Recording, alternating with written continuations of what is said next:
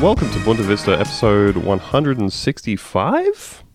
I looked that up right before we Oh, started. God damn it. Correct. I looked yes, that it's up. Thank you. 165. Episode 165. I am Andrew, and I'm here at a hostage negotiation. Uh, being the caring and loving members of the police that we are, we are here to do the right thing. Glasses fogging up, holding a bullhorn in one shaking hand while he Googles reverse psychology on his phone. It's Theo. Hey, um, so just be be kind, okay? If you if you don't have any feedback that's positive, just uh, you know, I'm trying my best. Are you saying that to me or to the hostage taker? I'm saying this directly into the bullhorn. Oh boy. Well, you keep at it, buddy. You know, um, maybe maybe post something on Reddit. See if you can get any replies over there. Maybe a Quora post on how to resolve this situation. Would have it sorted out nice and quickly. Over in the SWAT van, where she should be watching the video feed from the security cameras inside, but instead she's watching Game 7 of the Stanley Cup playoffs, where the Islanders hold a two goal lead over her beloved Flyers. It's Lucy. Oh, that's meta. Don't like this. Don't like everyone knowing that that's what I'm doing right now.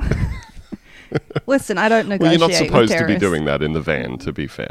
Yeah, I guess so. I guess so. Whatever. Um, is this more of a situation where if uh game seven doesn't work out, we're going to have two people up there that we're trying to talk down? hmm that's exactly right. Okay.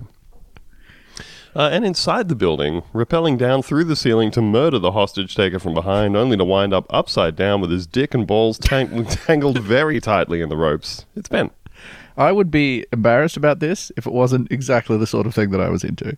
This is actually a wonderful outcome for me. I'm feeling sexually gratified and I'm about to fucking murk this fool. Yeah, hanging upside down, face turning bright red, big smile. Imagine if this was something that happened in every Tom Clancy novel. Like it's the thing that he just tried to shoehorn in every time. It's like, It's not like uh, all those real incidents with Navy SEALs where they would go, "Hey, let, we're going to drop you 500 meters offshore next to this cliff," and then they all just drown, which has happened a bunch of times apparently. Well, they should stop Oh, doing that. cool. Sounds like a bad idea. Have you seen that the uh, the guy from SEAL Team Six who is like credited with uh, he's really specific with his wording. He says that he put a bullet in Osama bin Laden, uh, but doesn't say Yeah. that he killed him, Yeah. uh, which is very confusing. But he's very, very active on social media as like a MAGA influencer sure is. type guy. it's just, just fucking like you'd think maybe. You know, took out America's Most Wanted, or at least was there at the time. You probably don't need to do little hashtag games and stuff. You can probably just like live out the rest of your days without that. It's so weird. yeah, surely your existence would be just going from bar to bar, getting free drinks for the rest of your life. It's just being like, oh, by the way, Hey, yeah, I put a bullet in in Bin Laden, so um, Enjoying your Osama's one's PTSD for the rest of your life. yeah, yeah. he did that. He uh, posted a photo of himself on like a Delta Airlines flight Right. without a mask and just posted it with the caption, I'm not a pussy, and then immediately got kicked off the flight. Didn't they ban him or something? I hope so. They did. Didn't his so. He wife like ask him to take the post down or something as well? Just- Yeah, something like that. He was like, I took it down because my wife said so. Respect.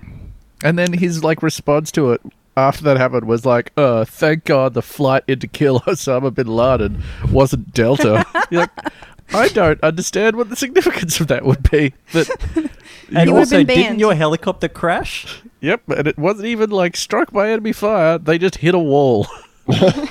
It rules that you can go online and this, like, there is just this beaming into your brain, and there's nothing you can do about it.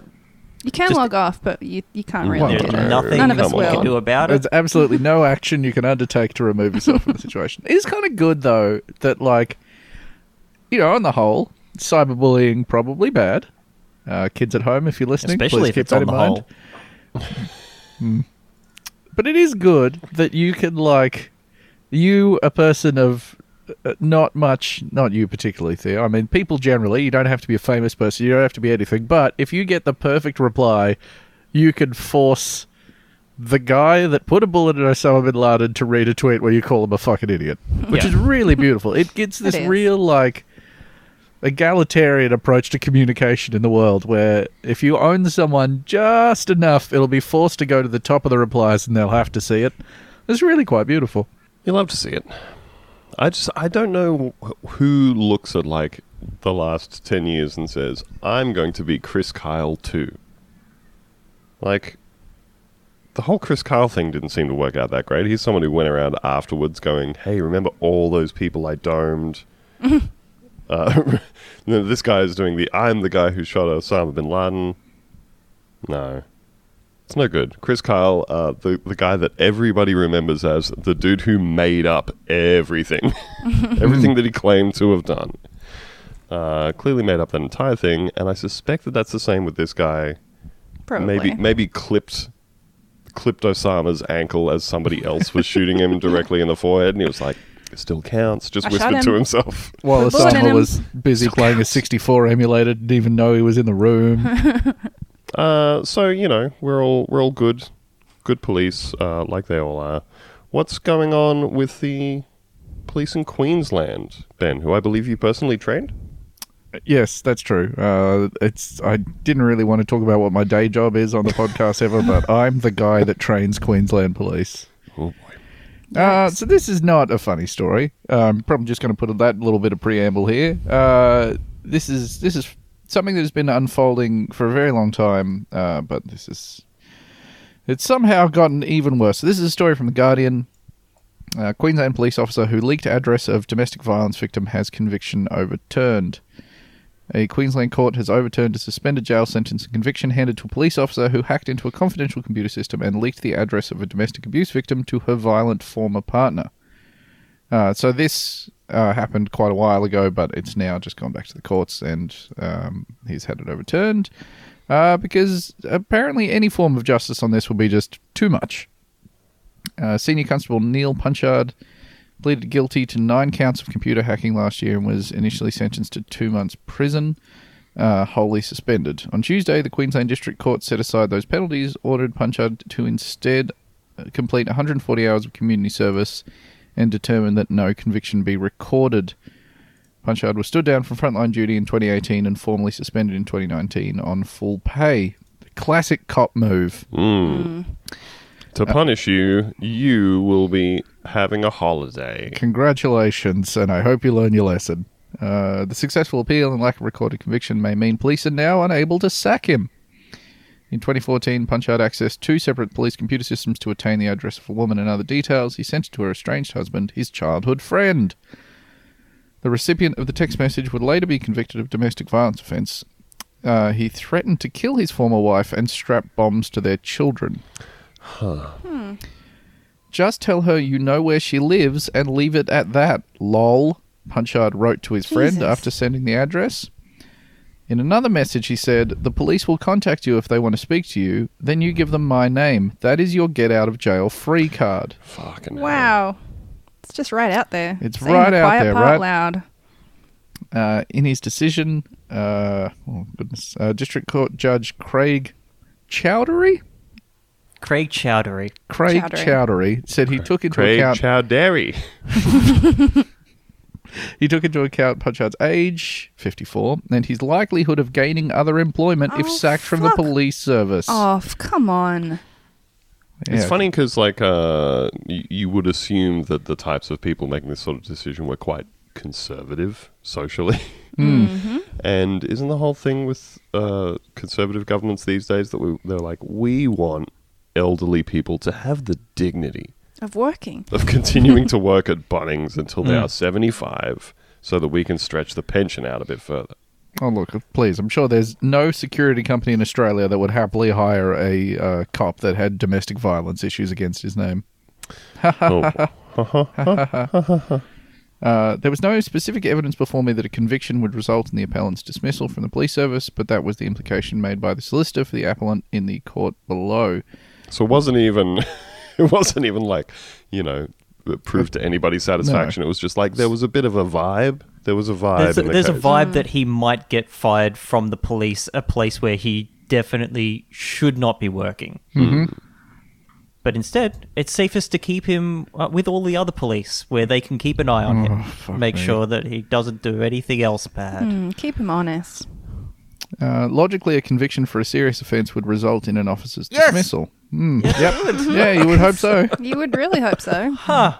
Uh, the judgment said there was, quote, no evidence put before the court to indicate that Punchard was aware of any allegation of domestic violence and that the officer had claimed he checked whether any order was in place before acting. So they're saying that uh, he's gone, oh, well, there isn't a DVO on the books yet, although there will be one in time.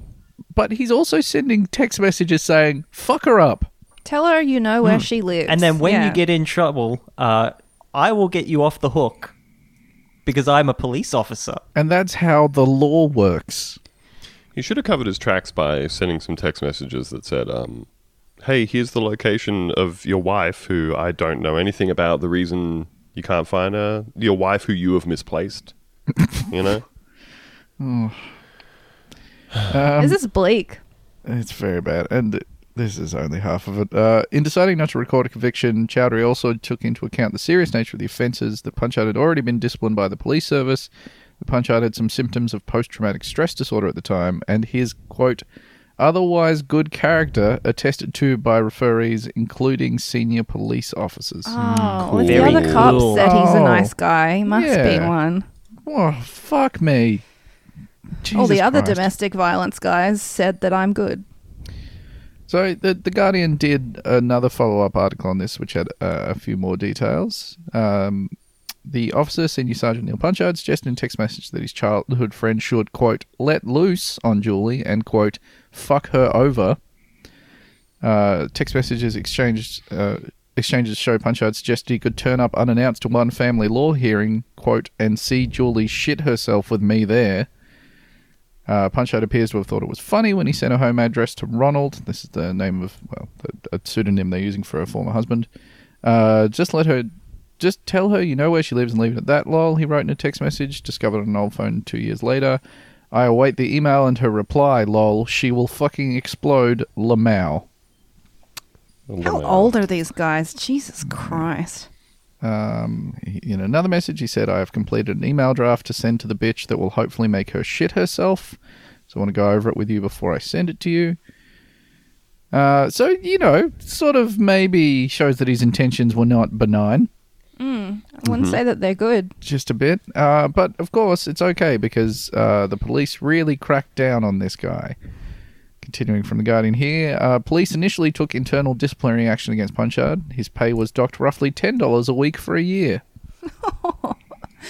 Oh, it's so good and normal. Police said he had to drop down from five gigabytes to three gigabytes on his mobile plan. Uh, they decided to keep the matter Good in house and lord. not to pursue criminal charges for Ah. computer hacking. That's very nice. Of them. Well, they took care of it. yeah, they took care of it. Uh, police twice lost CCTV footage allegedly showing Ronald committing acts of family violence. Jesus Christ, come on. After the first in- instance at a McDonald's restaurant in Brisbane, Julie had confirmed with staff that the footage could be saved. Police later told her it could not be recovered. Mm, fascinating. The second time, police taped over evidence of Ronald allegedly confronting Julie at a courthouse. When she complained about the bungle to an officer designated to handle her case, he told Julie not to contact him again about her petty domestic violence matter. An audio recording of the conversation made by Julie was played on national television. Police ended an investigation because they could find no evidence about the exchange. God Almighty. This fucking sucks. Hey, but it's okay because uh, one of the cops tried to stick up for her. An officer who gave evidence in the tribunal in support of Julie, Lynn Jones, subsequently alleged she was targeted for reprisal disciplinary action, including a misconduct charge for failing to wear her police hat. so one cop breaks ranks, uh, and then they immediately just pile on that other cop. That's fucking awesome. Cool stuff. Fuck cops. It's just insane how much of like the shit everyone knows that cops do. They can make it perfectly explicit, and everyone's still like, oh, you know, Gotta respect them. yeah. One bad apple, Yeah. etc. You know, like Mm. uh, the the thing I keep thinking every time I see this because w- there was also an update not too long ago about um, a story that we spoke about on here ages ago, which was about a disability pensioner getting like a wellness visit from a fucking SWAT team. You know, Oh, yeah. And it was like six or seven cops who pulled this guy out of his house onto his front lawn and collectively beat the shit out of him with truncheons, pepper sprayed him, punched him in the face. Um, after pepper spraying him, like washed the pepper spray off his face with a high pressure hose. Laughed to each other while they were doing it about how much he likes it, all that kind of thing. And um, their their case finally got resolved with uh, a judge choosing not to record a conviction against the, I, I think, two of the cops out of the six or seven of them who uh, got charged with assault. And they said, we'll find you guilty of assault, but not record a conviction, which is cool. And uh, and yeah, it just and and even even during that case, the judge was saying to them because they had continued to plead innocent the entire time. Uh, the judge was saying in their remarks, "You have shown like no remorse about this at any point. You have not seemed to acknowledge that you did anything wrong or that you massively abused your powers. You have not offered any kind of apology to this person for what has left them very fucked up over time. You know." Um, and yeah, the the big takeaway for me over and over again, as it should be for all of us, is that there is no circumstance in which the cops will side with you, a normal member of the public, over other cops. No. Fuck instead, cops. we'll instead we'll Fuck do cops. this. If there is anybody who does side with you, we will drum them out of the police force uh, for some made up rules about their hat. We have heard that there are some good apples here, and we're doing our best to Get sort rid of that them. out. Sort that Stomp out.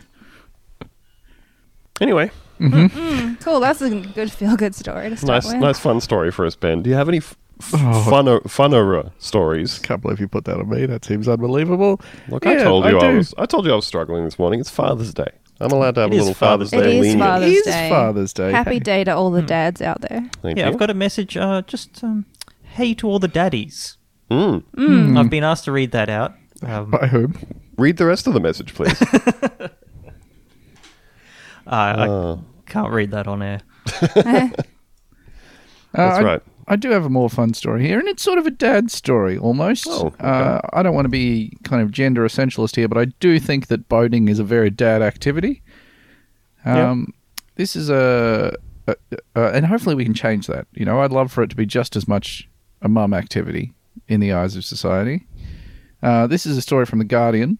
Uh, multiple boats sink in Texas Lake at pro Trump water parade. Oh, that is a feel good story. Isn't it?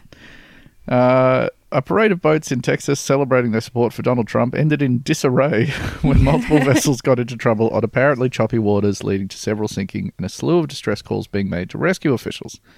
Multiple media reports described a chaotic scene on Lake Travis near the state capital of Austin when a procession of boats waving Trump flags and banners motored over the waters but then got into potentially serious trouble.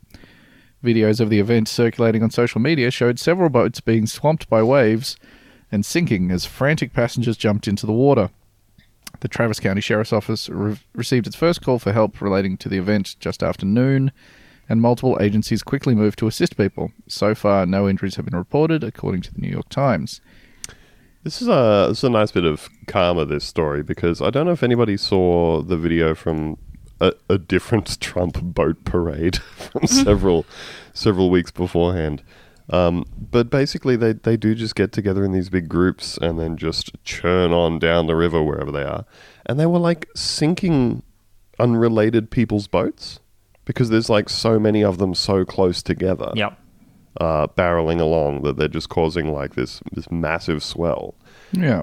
And, And, they're doing it in quite narrow areas as well, so you're getting all Yeah. the waves reflecting back from the shore. yeah, and there's just like a local family who was not part of the parade who had their boat like um, you know near the shore and just got sunk, just got all this wash over the sides, and then their boat just went under. It's like cool, thank you, thank you, boat parade. Parade Yeah. of boats is still a very funny concept to me. It seems, it's you know how like it's impossible to pin down, but the way Trump refers to things and uses language is always just like slightly off. Big Like, beautiful boaters. I love my boaters, you know. I'm, I love my boaters so much. It's just like not quite right in a way that I'm like, you just it's not it. You're not saying it correctly, Well- and I don't understand what it is that you're doing wrong. What do you think it is about the the boaters specifically that appeals to him? Because in my mind, it's kind of like um, it's kind of like some some weird misguided understanding that he has of it's it's something that he could look at and picture that that's like a working class thing that's happening. It's a working class activity right. somehow, Yeah. despite the fact that the, all these people are piloting boats that I could one thousand percent not afford. uh, they all look like boats that would cost you a pretty penny. Hmm. And then they all get out there and go, "We love our, our big wet boy." But Big, then big it, it turns out that they are the big wet boys because their boat capsized. The uh, the lead image for this that the the New York Times used for their story is amazing. It's just like a family in like a smallish like center console boat that is being swamped by enormous waves while they're all still holding their drinks, trying to keep them balanced. Oh, that's amazing. It's very satisfying to look at. Uh, yeah, and it's like there's a couple of videos going around at the moment, and it's one of those things where it's objectively funny because no one is getting hurt. Like it, it's of all hmm. of very slow capsizing that's taking place. Hmm. There are people in these speedboats where like just enough water has gone over the back that they've started to fill up a little, they've started to get lower, then more water has come in and whatever. So they're surrounded by dozens of boats of people that are absolutely fine, and they're just standing in these like fifty-five thousand dollar boats, being like, Going, "Oh, "Oh." I guess this is," and that's okay. Should we grab our stuff? Oh, okay. And then they're just vaguely swimming over to a nearby boat. It's just, oh, it's so good. There is an unbelievable turnout for that event, though. Like you, I, I saw a photo where someone had like done a big panorama of it, and it is like an unbelievable amount of people went, which is why this went so badly. It's very strange, but uh, good on them. You know, they had to go. That's a that's a cool type of like rally or parade, if you will, where Mm. the better your attendance is, the worse uh, Oh, worse Yeah, it's the going to go for everybody. True. Uh, apparently, there was another one of these. I think it was at a lake in Oklahoma, maybe, where they had to call it off uh, because they were having exactly the same problems, which is fun. Just go slower. You know, he's back on the throttle, guys. You don't have to fuck everyone up. I like this quote from Trump. yeah, it's funny. Trump himself has even spoken out in support of these rallies. I just wish I had time. I'd get on one of those boats and I'd be carrying a flag also. I bet you would. Just wish I had time for it. I wish I It's had real the time busy. to boat. Oh. See, I, he's you know because he's a classic rich guy guy. Has has he owned a like a super yacht or anything at any point? He'd have to, right? I wouldn't be shocked if he had a problem with boats. Oh. Yeah, like he's well, he scared does of hate water sharks. or something. He's on record hating oh, sharks. he isn't he? hates Oh. them so much. Oh, And Yeah. where are you likely to encounter a shark? in the Yeah. ocean. oh generally. no, he he has definitely owned um, a super yacht. Uh, the But you Trump just can't- Princess. Oh, See, the the problem with like Trump on a yacht is that all I can imagine is him on the yacht, uh, inside the cabin. He's not. He's not like. He's not out on the bow or anything. He's not holding onto a railing and letting the salt water splash his face. He's inside below deck, uh, in a suit and tie, and he is standing up. He's swaying like- very gently to Mm. he's scared of counteract the motion ocean, of the and he's correct to do so. Yeah, you know case. how he has that like um, crazy forward lean on his stance. He's just standing up like that. That's why he uh, can't stand on the upper deck. Standing like that uh, on the boat as it moves around the water, his head remains perfectly stationary, but the rest of his body just moves with the boat. Can, can I um can I read you a little quote here from the website Boat International? I would love that. of course. Uh, a certain level of quality. That is the phrase that Donald Trump returns to again and again to explain why he bought Adnan Khashoggi's 86 meter yacht Nabila. And an explanation of quality. is needed. After all, Trump doesn't water ski or go in for swimming in a big way, and he's always tried to avoid the, sun. As a matter of fact, he has never owned a big boat before. He doesn't even particularly like boats. I'm not into them, he says with a shrug. I've been on friends' boats before and couldn't get off fast enough. Exactly. It He just does not strike me as somebody who it's it's all it's all far too out in the elements for him. I think. Diesel Mm, fumes. Yeah. Even you gotta you gotta walk down to the pier to get on the boat. You know, That's true. you can't Oh, just walk, just walk imagine in him like a- stepping off a pier into like the boat that's taking him out to his boat. Just be like, oh, whoop, oh. Oh, it's a great visual. So you can imagine him liking planes a lot more because he's such a. He's also like a big clean freak, isn't he? He is, yeah, big germaphobe. Big germs guy, and like, yeah, the ocean is He's a one big, toy. big, toilet. germs guy. Big in the pocket of big germ. Oh boy, um, yeah, no one wants to fall off a boat and die. Uh, if if I were to fall off a boat and die, though, in the interests of keeping it real, which is what's happening to all of these people at this rally, they've decided to go out and keep it real for Donald Trump. Uh, things have gone the way they've gone. But if I were to die in the service of keeping it real, I would also want my funeral to keep it real. I Thank see you. where we're going. Thank you. Thank you for acknowledging this.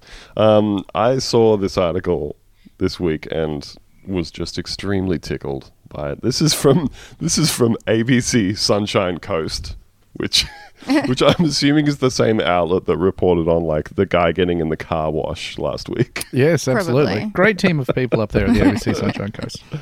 Oh, I was concerned about the future of schoolies. So it's the Gold Coast, but close enough. yeah, well, they're all a, a kind of coast. They're the You know? same thing. Sunshine, gold, they're about the same word. So Yeah, very best similar not to colors. think further This on is it. so unbelievably We're all- disrespectful, but fair We're all enough. familiar with the color of sunshine. It's gold. Sunshine Coast good, Gold Coast bad. That's basically that's the crucial distinction. I distinction. mean, they're the same place, so that doesn't if you really can, make any if you can sense, but we can picture move on. the Sunshine Coast as sort of the left cheek, and the Gold Mhm. Coast as sort of the right cheek, Mm hmm and you've got a big, beautiful Brisbane right in the middle. and they that, clap. uh, they clap on Brisbane. That quote from uh, I think it was Billy Connolly who went to Brisbane one time, had a really bad experience, then subsequently just kept saying that if the world needed an enema, they'd insert it in Brisbane.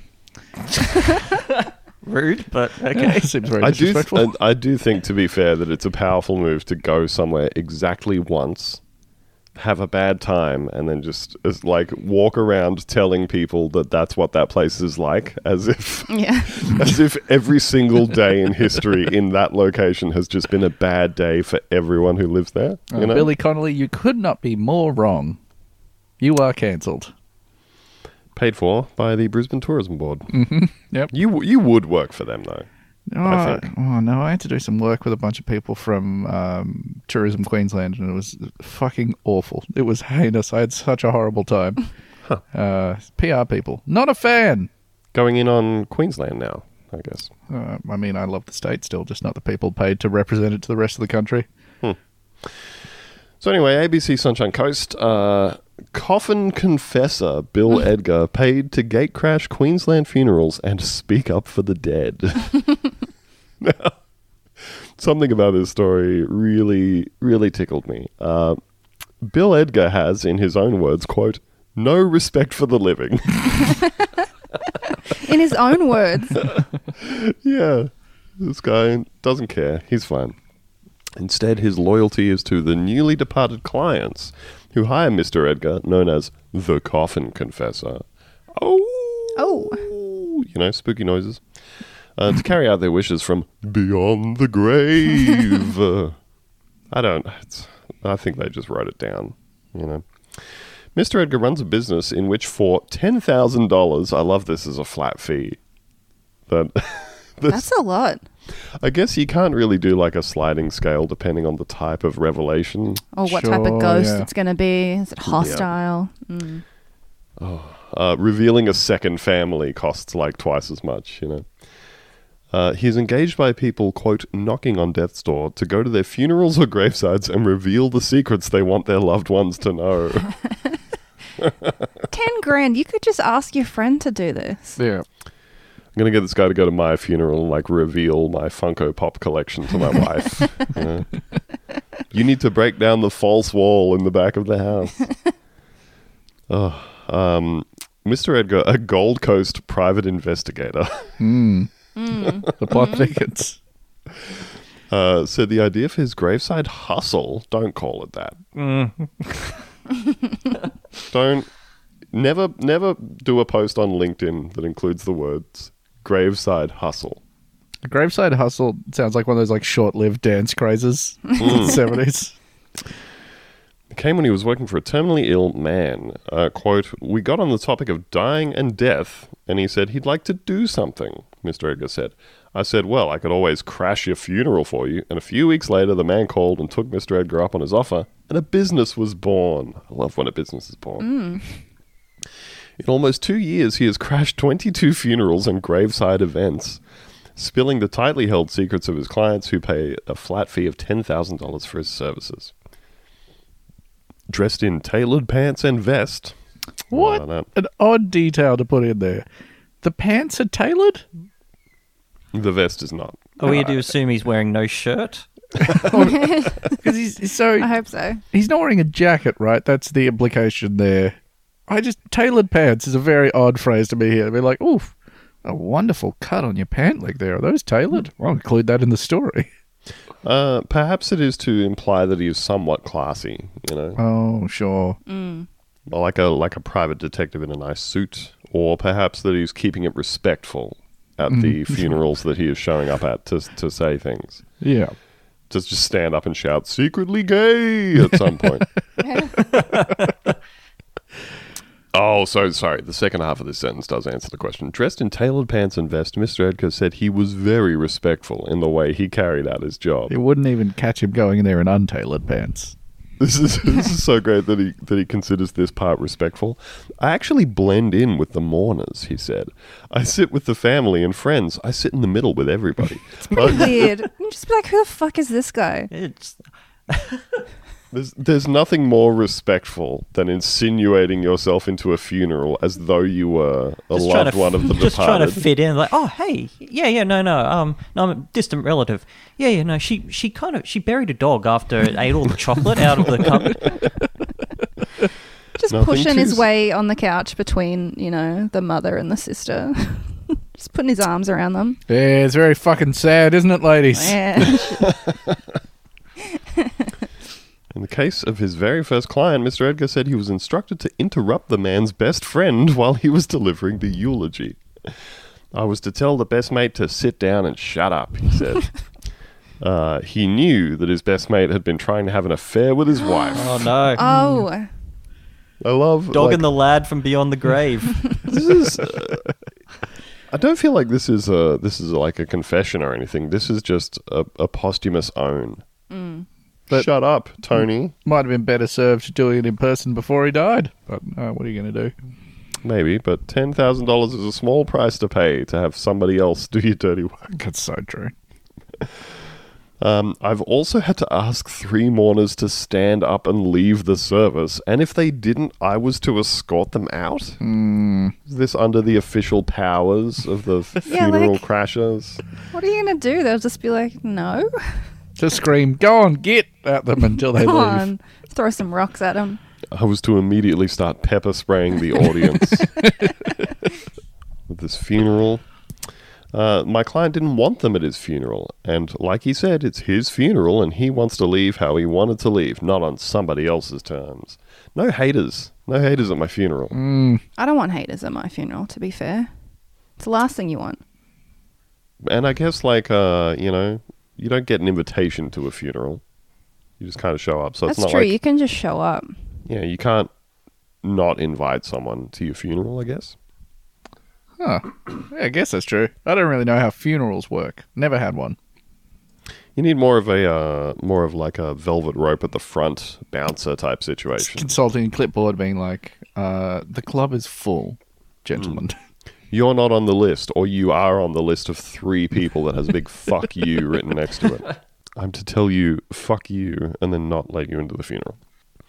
Despite the confronting nature of his job, which uh, I'm sure is still very respectful, as he said earlier. Nothing more respectful than a confrontation. Despite the confronting nature of his job, Mr. Edgar said, quote, Once you get the crowd on your side, you're pretty right.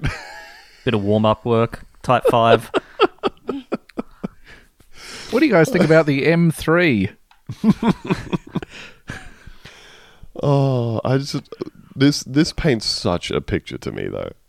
He has stood up and started to say, "Hear me out. These three people who are all family members of yours uh, and not mine, a guy you don't know who just stood up at this funeral. I imagine people are booing, possibly asking him to be quiet and sit down. And he's like, no, no, you just got to push through the first 15 or 20 minutes of this. Yeah. once, once you're in there, you're in there. He said, uh, once you get the crowd on your side, you're pretty right, quote, because mourners were keen to know what was left unsaid. People Let him- love let him speak. goss. Let him speak. Let him give the gossip. Spill the tea, sir. Yes. uh, he says some clients never had the opportunity to reveal their secrets while they were alive. That is not true. Not at all true. You can reveal a secret at any time. You really can. Uh, I think what he's actually saying is that all of his clients are cowards. Yes. Yep. And Uh, we would peop- never say that, but that's essentially what he is saying. I'm saying it. Uh, when people are knocking on death's door, some of them are alone for six to twelve months before they Aw. die, and they never see anybody. Oh, That's he quite said. sad. Uh, the worst thing of all is the ones. pardon me. The worst thing of all is the ones they thought loved them become the most biggest. vo- They love them the most. All right, I'm gonna give this one more try. Ben. Sure, go for it. And put a little note in there to say pick one of one of the reads of this sentence. Yeah, I'll definitely edit this out. This is revenge on me for never editing other things out, isn't it? yes. Well, The worst thing of all is the ones they thought loved them the most become the biggest vultures in their life. Going Stan Lee mode. Uh, he said his most confronting job was telling mourners at a bikie's funeral that his client was gay and his lover was in the audience. This didn't happen. Come on. it doesn't sound real, does it? Sounds a bit made up. This guy's grifting us. That's my opinion. He's going uh, to the news and talking about all this. He's trying to get another 10 grand fee. I bet he's done this twice, max, a maximum of two times before. Do this There- three times a year, though. You've made your living.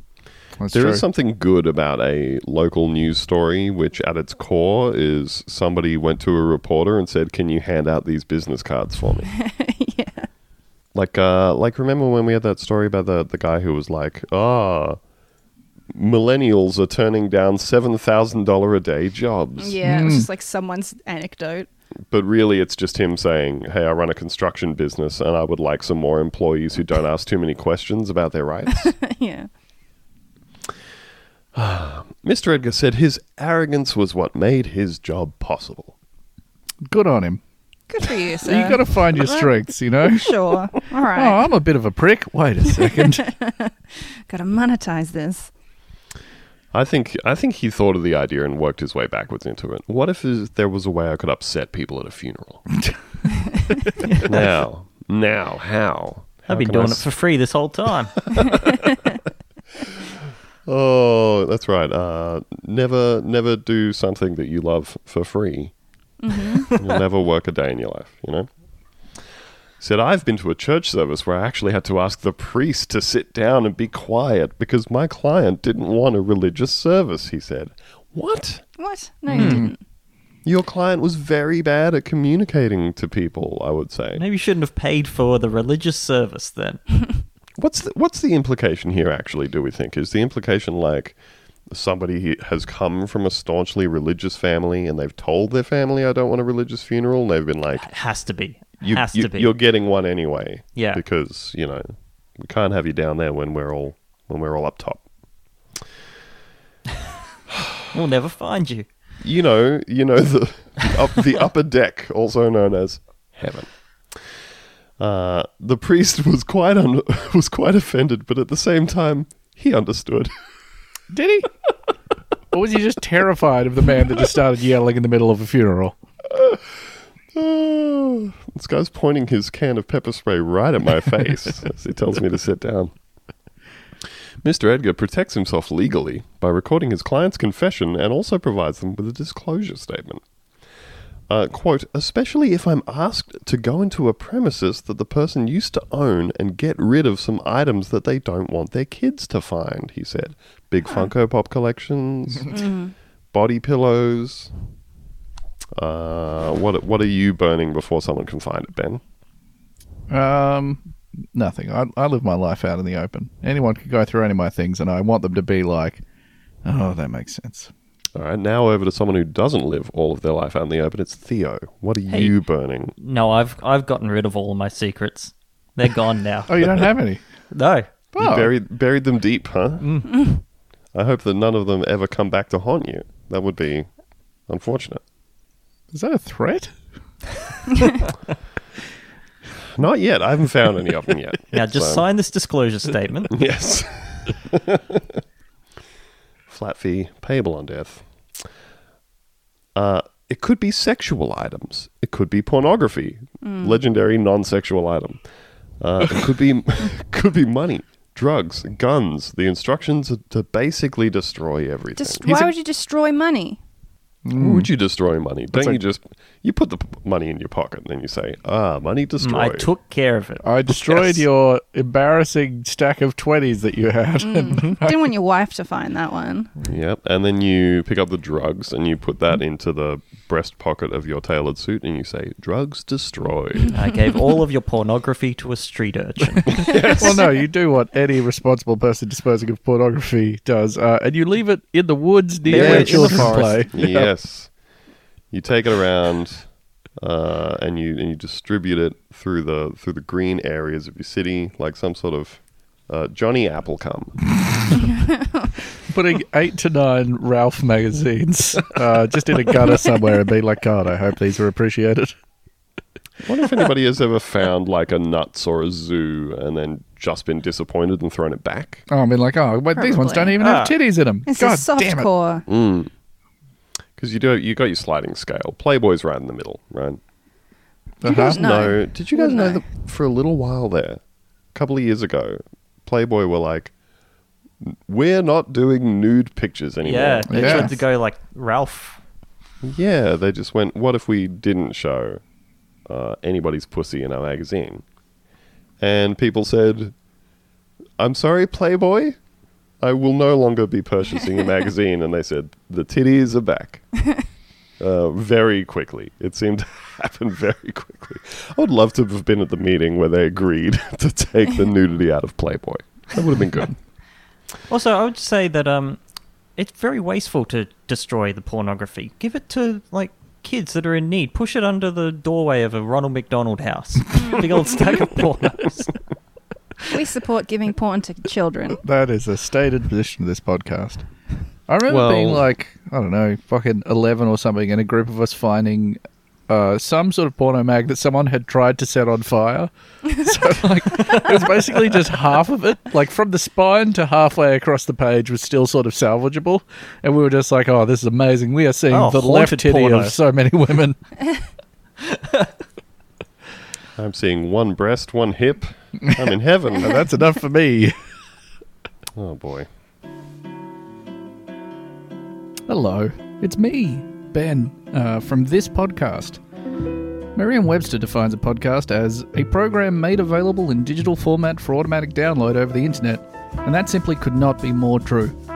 If you like what we do and want more of this podcast made available to you in digital format for automatic download over the internet, simply go to patreon.com slash Vista and hit the enormous red button that says subscribe. For five US dollars a month, you get access to our weekly bonus episodes, our entire archive of bonus episodes, our exclusive Discord server, and an RSS feed of both the bonus episodes and free episodes that doesn't have these ads in them. That sweet, sweet subscriber cash allows me to do this show full time without having to get a real job, and frankly, that whips to me. The other guys also get some money or whatever, but I don't really care. Anyway, check that out if it sounds good to you. Love you. So, could be pornography that also gets destroyed by distributing it around the country. Mm-hmm. Uh, maybe the the gun is maybe the only thing I wouldn't keep, but I also don't know how to destroy it. So, Mm. how do you Oh, destroy yeah. a gun, Theo? If you're if you're tasked with getting rid of a gun, what's your first move? Well, if I had a client that needed me to get rid of a gun, Mhm. um, like urgently, like the last thing, he's actually hired me to get rid of the gun um, on his deathbed. You got your ten thousand dollar fee. Yeah, ten thousand dollar fee, signed confession. I think the only thing I could do would be to turn it into the police, uh, because they'll take care of it. Mm. They'll keep the gun safe. I think. Not me. I would shoot it with a different gun. And then you got to find somewhere to dispose of that gun. Yeah, leads, a leads to whole- a bigger gun. I would It's the gun simply, problem that they but- talk about. I would disassemble the gun into its component pieces and then drop each component piece into a different chimney on the tenement building that I live in. Hmm. Would have thought you could just throw it into the old muddy Brisbane River. Oh yeah, that's probably the best one. That's what people with the do, rest of right? the guns. The people that fucking um, what do they call those things? The people that put a magnet on the end of a string and throw it into the river to. oh, Uh, what is that? and they basically they either find like trash or weapons that have been used in crimes. There's the only two kinds of things that they find. What what is the term for it? Because Depth Uh, sounding. It's not that. no, I was trying to remember the name of the people who use um, people who use metal detectors. Uh, detectorists. Mm. Detectors? Okay. I think. Oh, thought I- sorry. I think they just call it magnet fishing when you uh, do the magnet thing. He's searching in Oh, outdoor boy. waters for ferromagnetic objects. Cool. I guess. Oh my god, this is amazing. So the second line of the magnet fishing Wikipedia article, uh, following on from the one I just read out, is the hobby has been adopted by celebrities such as English rugby player James Haskell. Okay. Great. Sure. Hope he's enjoying himself. I, I bet he is. i yeah, I've got a friend that doesn't. He just finds knives, mostly. Yikes. Mr. Edgar said that while some were, quote, dismayed and disappointed by his graveside revelations, many were often well received. Uh, everybody stood up and clapped for me. Most people are happy because they've heard from the actual person that they love, he said, via me. No chance of that before. Yes. Just now. once, once again, no way for this to have been coordinated pre death. He's not even doing a seance. He's just passing on a message that you could have just scheduled as a tweet, you know? That's what a normal person tweet. would do. I was gay. I'm also going to have that go up, but uh, it won't be Yeah. a surprise. Miss- It'll just be like a reminder. The What if you unus- survived?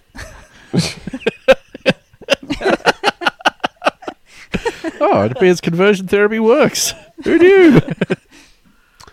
Uh, he said he, uh, the unusual nature of Mr. Edgar's job has caught the eye of the entertainment industry, and he has signed Nah. a deal Fuck for it off, to be Chris. made into a movie or drama series.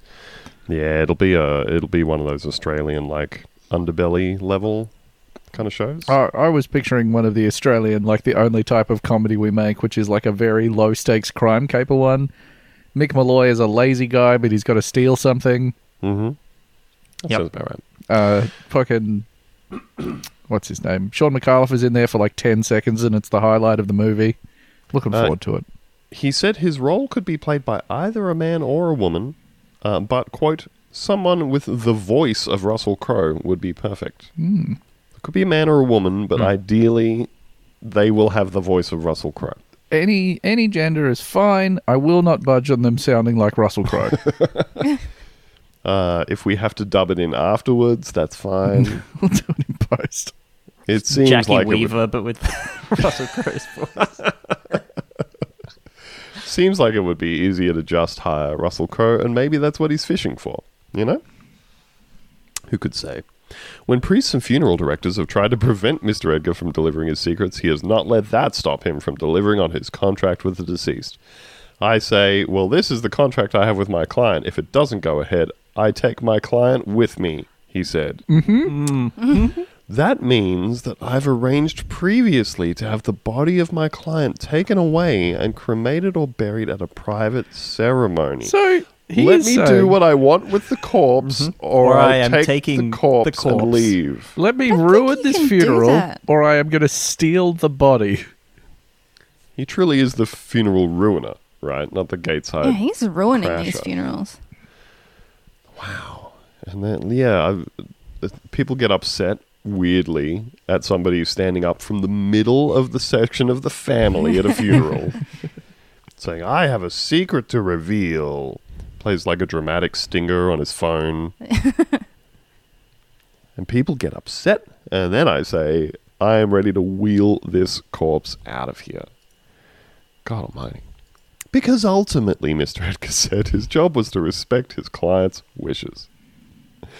How many funerals have you been to and you've listened to absolute crap? He said. What? Pardon? What I've always said is that you should be very judgmental of how people grieve. Yeah. Mm-hmm. Just listening to a grieving mother being like, "Oh, this is some shit." Wind it up, lady. Wrap it. we get it. You loved your husband, for fuck's sake. If uh, if you don't, what like what's what's the ideal scenario here? Is that that like his quote un this other guy's quote unquote best friend would have been standing up at the funeral saying, "I was trying to fuck his wife," and then he could have said, "Oh, cool, I don't need to stand up and say anything." I just made myself 10 grand. I don't even have to do anything. cool, everybody's upset now. If you hear something at a funeral and you don't like it, stand up and say something. Become your own confessor. Don't. No, don't. Don't. That would I'm be my just trying to- recommendation.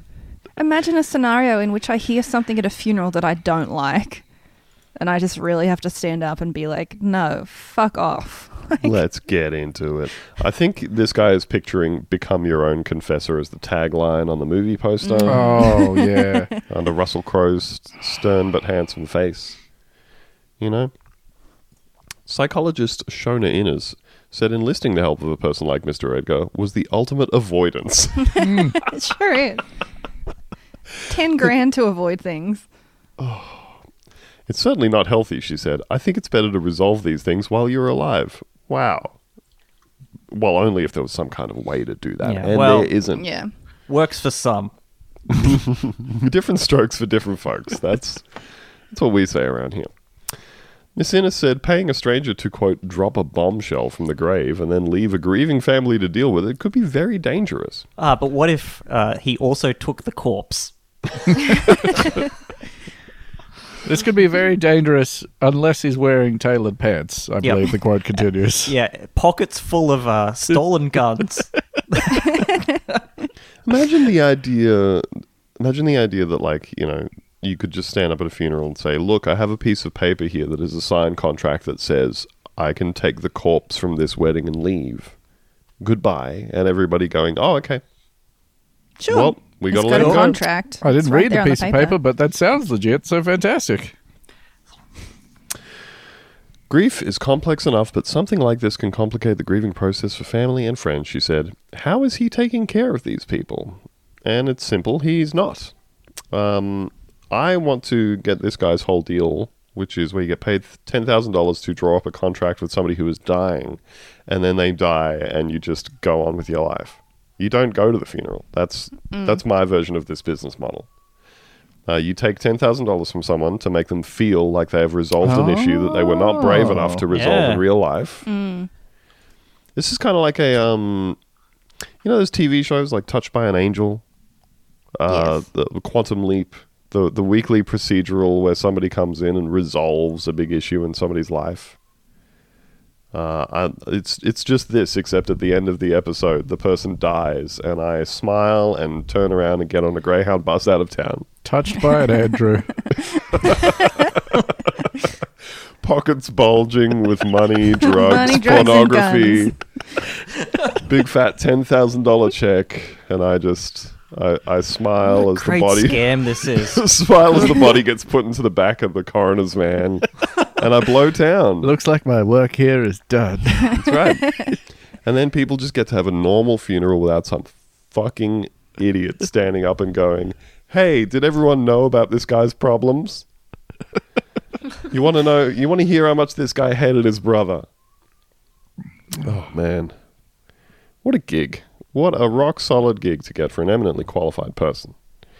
Uh, much like former Prime Minister Tony Abbott. Tony's back. we haven't had Tony time in a while. it is It's must Tony regretfully time. announce Tony time. Yes, um, I think Tony kind of Tony kind of makes you miss the days of like a, a real kind of pure incompetence. You know, something something unabashed and guileless about it. The way hmm. that he just never at any point had any any grasp, any grip on what he was doing. Just an openly terrible person too. Just all out there with it. Perfectly happy with being a complete shithead. Just profoundly weird on every level, unable to relate to anyone around him. It's just there was something very satisfying about like it's very easy to direct like criticisms at him in a way that with Scott Morrison you're like Well, he's being insincere, and it's annoying, and you can you can tell from how he talks that he's insincere. Where Tony Abbott, you're like, he just licked his eyeballs while he was talking to a lady. What the fuck was up with that? Oh, tones. Um, maybe that's why he's spending so much time in the UK because you can probably just fit in more as a normal dude with the whole vibe of politicians that they have over there. Just weird units. Um, so he has been appointed as their trade minister, which is very funny. Why he's popping up in the news and giving speeches and stuff over there. Uh, so this is from the Guardian.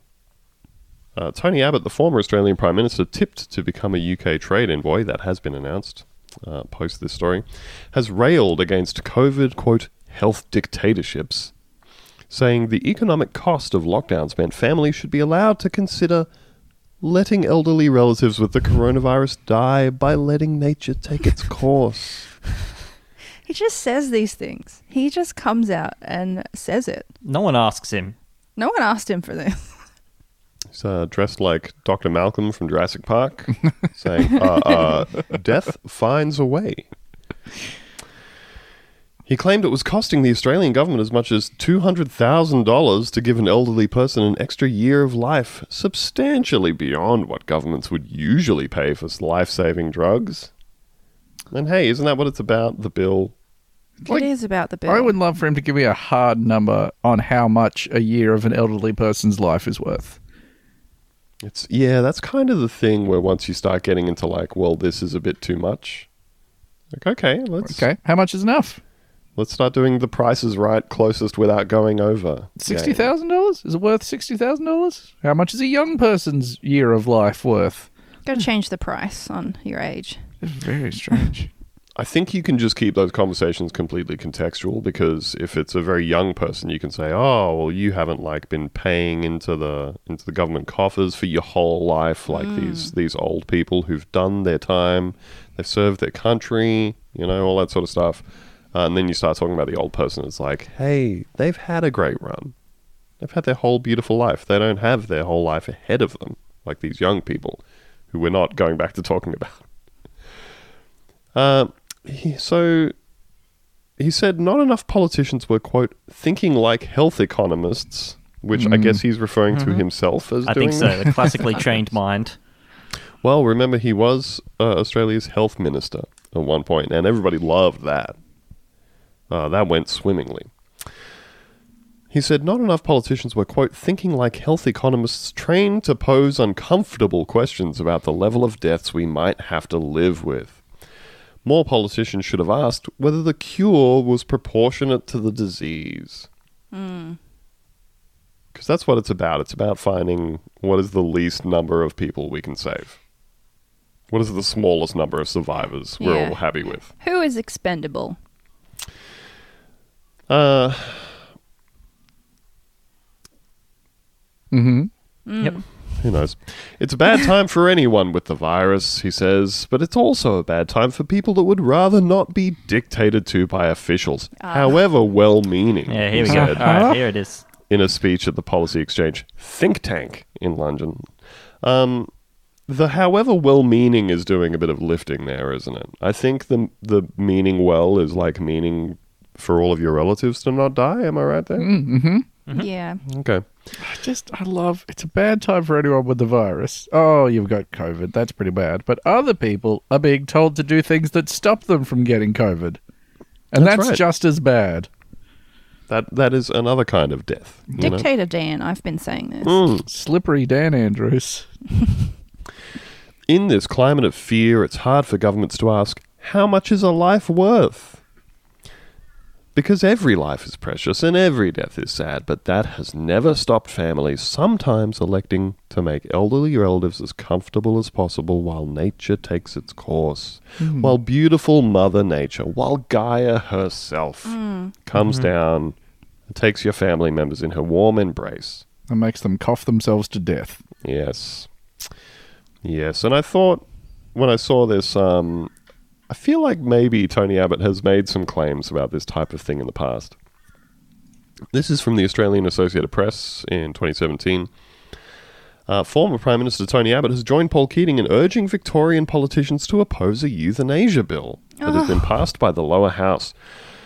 I want them to block it, and at the very least, I would like them to delay it until after the next election so the public has more time to think about it, Abbott told the Weekend Australian. I think we'll regard this as a sad milestone in our decline as a decent society.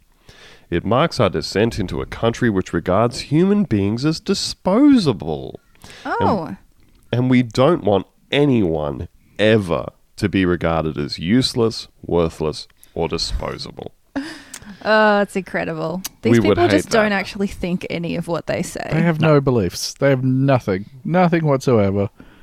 I think uh, Lucy and I were talking about this the other night. Um, I kind of th- that is the thing that I kind of miss about Tony Abbott is that it's never been more transparent with a politician that somebody was on- only speaking to the audience that was directly in front of them. Uh, there's something nice about that. That he was just like any any conversation he was having would just be like, I am telling the the person I am currently looking at exactly what I want them to hear. It's kind of the inverse of you know the Donald Trump thing of like the last person he spoke to is the person where he goes, yeah, that that kind of makes sense. Beautiful boaters. yeah, that's Tony. Abortions for some, miniature American flags for others. That's right. Love it. Tony, well, uh, salutes to the UK because Tony's going to be. Will he be living over there or is he just like a. Hopefully, take Yeah, him off of he our got hands. granted an exception to go over there, which is uh, it's pretty fucking awesome. Very cool. Yeah, cool stuff. Well, honestly, I mean, very cool because it means he's not here anymore. I'm fucking thrilled. Yeah. Uh, you guys can deal with him. He can go over there and just hang out with all the turfs. British style. And I think that's about all we have time for this week. Wow, Uh, we've it. it's it's time for Father's Day lunch, everybody. What are you What are you doing for Father's Day lunch? Uh, we're going over to my mummy and daddy's house. Hmm. And I'll say, Daddy. Oh God, no. Andrew wouldn't buy his dad the card that said "Daddy" on it. Mm, wow. Wow, I would. we spent a long time looking at cards yesterday in uh, the Canberra Centre, which apparently had every other resident of Canberra in it. Mm. And uh, we, we went through there to get like a Father's Day gift, and so that Lucy could be outside for the first time in six months. Didn't care for it. There were so many people. Uh, Blasting their fucking particles just all over me. It was. We were all doing the particle dance, Mm. wafting around in each other's filth. Ugh. so many people, and um, apparently it turns out we discovered afterwards that the Canberra Centre had a promotion on, which is what was it, Lucy? Something about you spend 150 bucks and get a $50 voucher. So everyone in Canberra was there. Wasn't good. Everybody, everybody was down there, queued up at the front of uh, Mecca, Mecca, to the get Apple store. to get let in, and everybody doing their big queue at the Apple store, getting no. getting their temperature taken by the staff before they go in. you Very gotta have your Apple products. But I got to eat a halal snack pack, and that's what it's all about. Oh, I did see Lucy post a picture of one, and I'm fucking, I've been starving for one ever since. God damn it! Oh, Very exciting. It's so good. Uh, so yeah, that's it. Happy Father's Day, everybody. Happy Dad's Day. Happy the Dad's dads. Day. Is that? And we'll just cut that off. I was watching the hockey. So. Oh my god. I'm gonna press stop.